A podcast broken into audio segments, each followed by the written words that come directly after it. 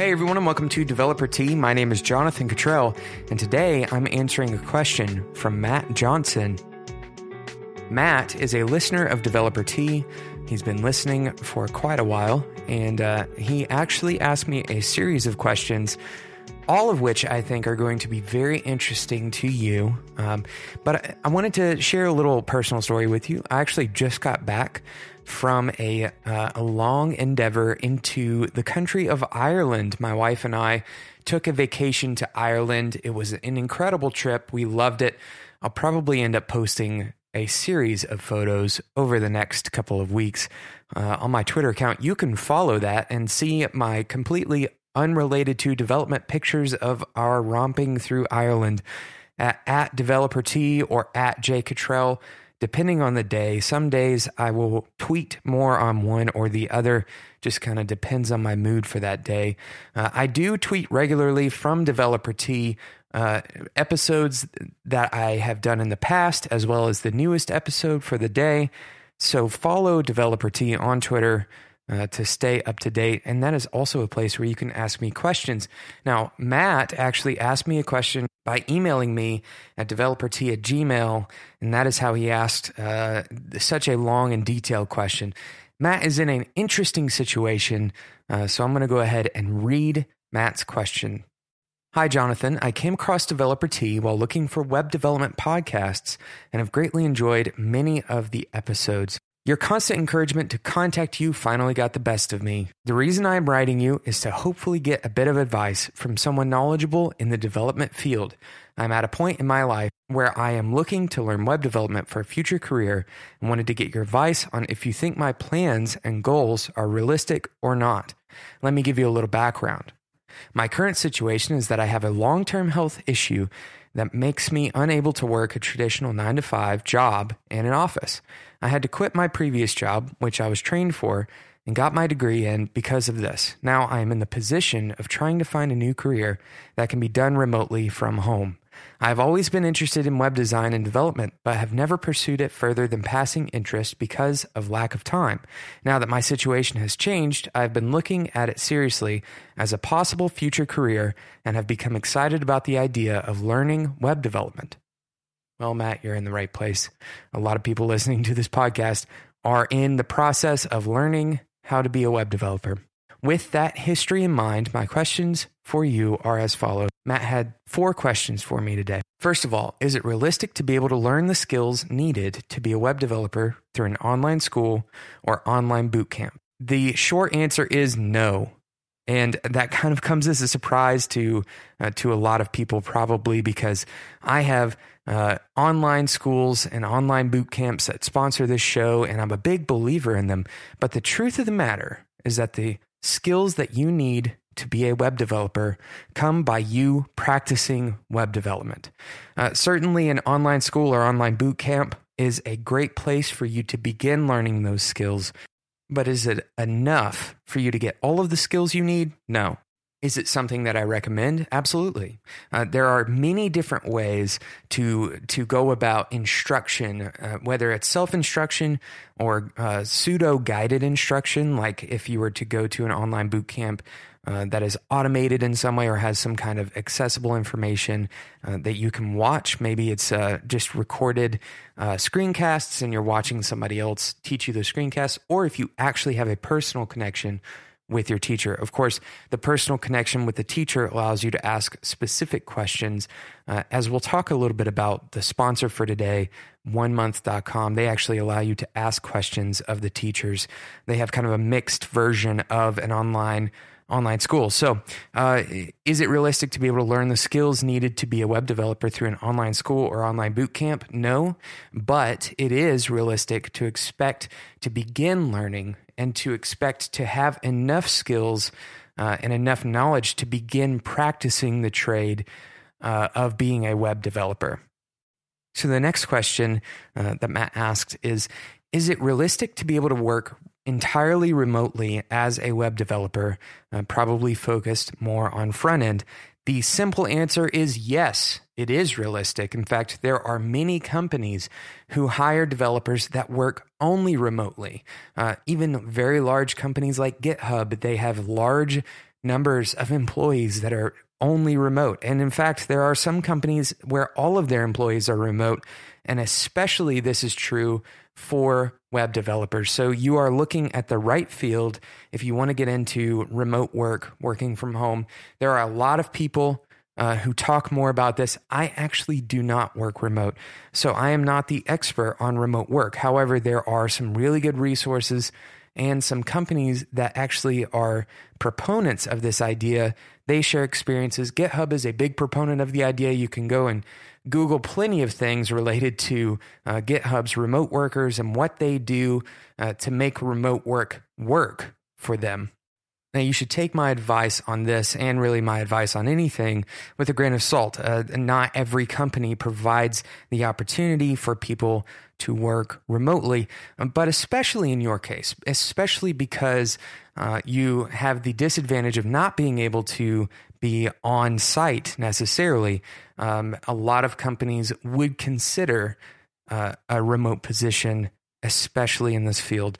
So keep that in mind that not every company has remote positions available. Don't expect it, but there are a lot of companies who who work sometimes even solely with remote workers. Uh, sometimes they have found that the remote workers actually uh, support their working style better or support their culture, the company culture, better than on site workers. And before I read the next two questions from Matt and answer them, uh, I'm going to do a quick word from our sponsor, onemonth.com, and then we'll be right back to answer Matt's questions. What if you could learn to build anything in one month? Well, with onemonth.com, you can. Just ask any one of the 20,000 students who have learned to code on onemonth.com by building real websites and applications, complete with payment systems, security solutions, and full stack deployment. You can start without any prior experience in just 15 minutes a day for 30 days, all online. That's because one month hyper focuses on applied techniques that you use immediately in the apps you are building as part of the courses. One month's courses are the easiest way to learn new tech skills, including Ruby on Rails, Python, content marketing, growth hacking, and more. And the best part is, if you get stuck, there's always someone there to help you out while you learn. Yes, that's a real person, not an automated computer. So enroll now at one onemonth.com front slash developertea and get 25% off your first month.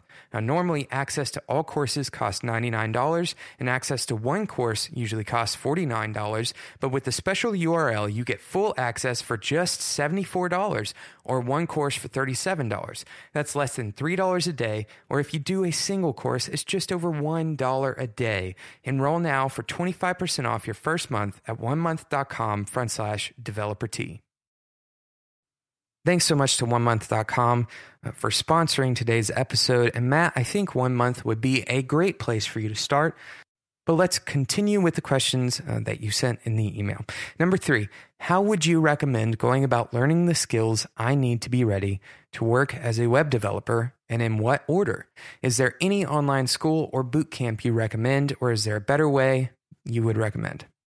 This is probably the most popular question that I get uh, through developertea at Gmail and on Twitter. This question is very simple. It's how do I learn how to be a web developer? And this is something I'm really interested in. In fact, I'm interested enough in it that I'm doing some research uh, through some reading and and also doing some primary research and asking people. Uh, trying to find out how we learn how to be web developers. Uh, I've found some things that I think are going to be helpful. I'm reading a book right now that is all about the science of learning. Now, I haven't finished the book, uh, but I, it's called Make It Stick. It's a it's a great book so far. Comes highly recommended, and uh, all of the book is backed by significant amounts of research, which they cite in the book. So. Uh, it seems to be a, a very good resource on understanding how we learn. And one thing that they mention in there that is counterintuitive to uh, to what you might expect to be the case is that you should learn things interleaved with each other. In other words, uh, don't learn JavaScript and then CSS and then HTML. Learn JavaScript, HTML, and CSS all at the same time. And this is counterintuitive because uh, even on this show, I've mentioned the importance of focus, focusing on one thing at a time in order to get things done. Uh, but in fact, when we are learning, uh, sometimes it is better to take the harder route. In other words, it's better to learn HTML, CSS, and JavaScript and how they interact with each other because it forces us to recall different things in different ways. In other words, you can't learn by repetition and expect uh, your recall agency in your brain uh, to be able to work as well in the future. So if you learn HTML all at once and then you start learning CSS, your recall ability for HTML is going to drastically decrease as soon as you stop uh, the repetition process. And that and the reason for that is a lot of science that I don't totally understand, but I know that this is true that you should learn the things that you want to learn interleaved with multiple subjects, preferably uh, things that are related to each other in some way. And the basic reason for that is because all of our learning processes are a uh, attempt to store information in our brain for later recall and use. In other words, we're trying to remember things in order to use them in the future, in order to know them in the future. For example, uh, just learning a language or learning uh, even a programming language, we want to remember the syntax of that language so that when we need it in the future, uh, we can we can recall that information from our brains. And repetition is not the best way uh, to do this, according to the research uh, by the by the authors of Make It Stick. Instead, it's better to test yourself and to do interleaved learning. In other words, learn multiple things at once. So, uh, so that answers the ordering question. Learn things that are similar to each other and learn them uh, in parallel to each other. Learn them at the same time. Read about HTML and then read about CSS. And then perform uh, tests on your ability to recall the information that you've just learned perform uh, tests on your ability to recall HTML information as well as CSS information uh, together. Because in reality, that's actually how you're going to be working anyway. You're going to be writing HTML and CSS in parallel to each other. So it makes sense for your brain to learn them at the same time as well. Of course, the sponsor of the show is One Month. Uh, I would recommend them as an online learning resource. There are quite a few others that are very good, that are just a Google search away. Um, and there are a lot of free resources online as well if you are not able to invest in in what one month offers. Now, I will say this one month style of learning is also practical and they have you go through the process of actually creating something which tests your your recall abilities uh, to be able to build something as you're going along if you decide to do self-guided study, if you decide to do uh, free re- free resources, make sure you follow the same concept to continue working and practicing as you go along. Don't simply inundate your brain with information and expect it to stick. You should be constantly testing your brain by executing the things that you are learning and putting yourself in a position uh, where you are actually practicing what you are learning. And this leads me to your fourth question, which is, uh, which is the following: Any other suggestions or advice you could give someone wanting to learn and just starting out? Am I way off base and totally being unrealistic? No, you are not being unrealistic. This is something that humans do. This is a feat that you can accomplish uh, if you give yourself uh, the proper space to fail and if you give yourself the proper space to learn. The truth is, learning happens when we fail. Failure is such a strong uh, motivation for us to learn, but also we have a improper perception of the way our brains work. We think that if we fail once, we are biased to think that we're going to fail again. We think that things stay the same uh, given the same inputs because we think our brains are uh, kind of inherently whatever they are whenever we are born. But the truth is, every experience we have changes our brain.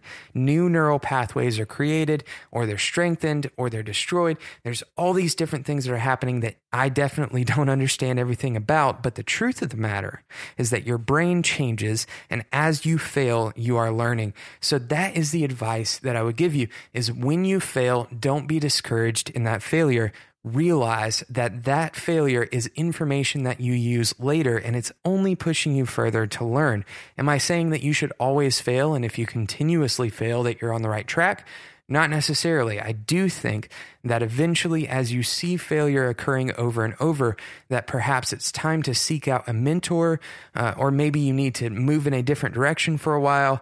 But as you continue down the road, if you are experiencing failure and confusion, remember it's a positive thing rather than a negative thing. We think that failure is negative because we aren't accomplishing what we are trying to accomplish. But the reality is that we are learning along the way, which is actually your goal. You're asking, How do you learn? And the truth of the matter is that learning is full of failure.